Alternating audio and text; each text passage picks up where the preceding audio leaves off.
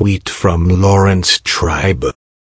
Asked if President Trump's dissing of Senator McCain as no war hero, inasmuch as he'd been captured alive by the VC hadn't set a disrespectful tone helping explain W.H. aide Kelly Sadler's gross remark. Sarah Huckabee Sanders said only we have a respect for all Americans.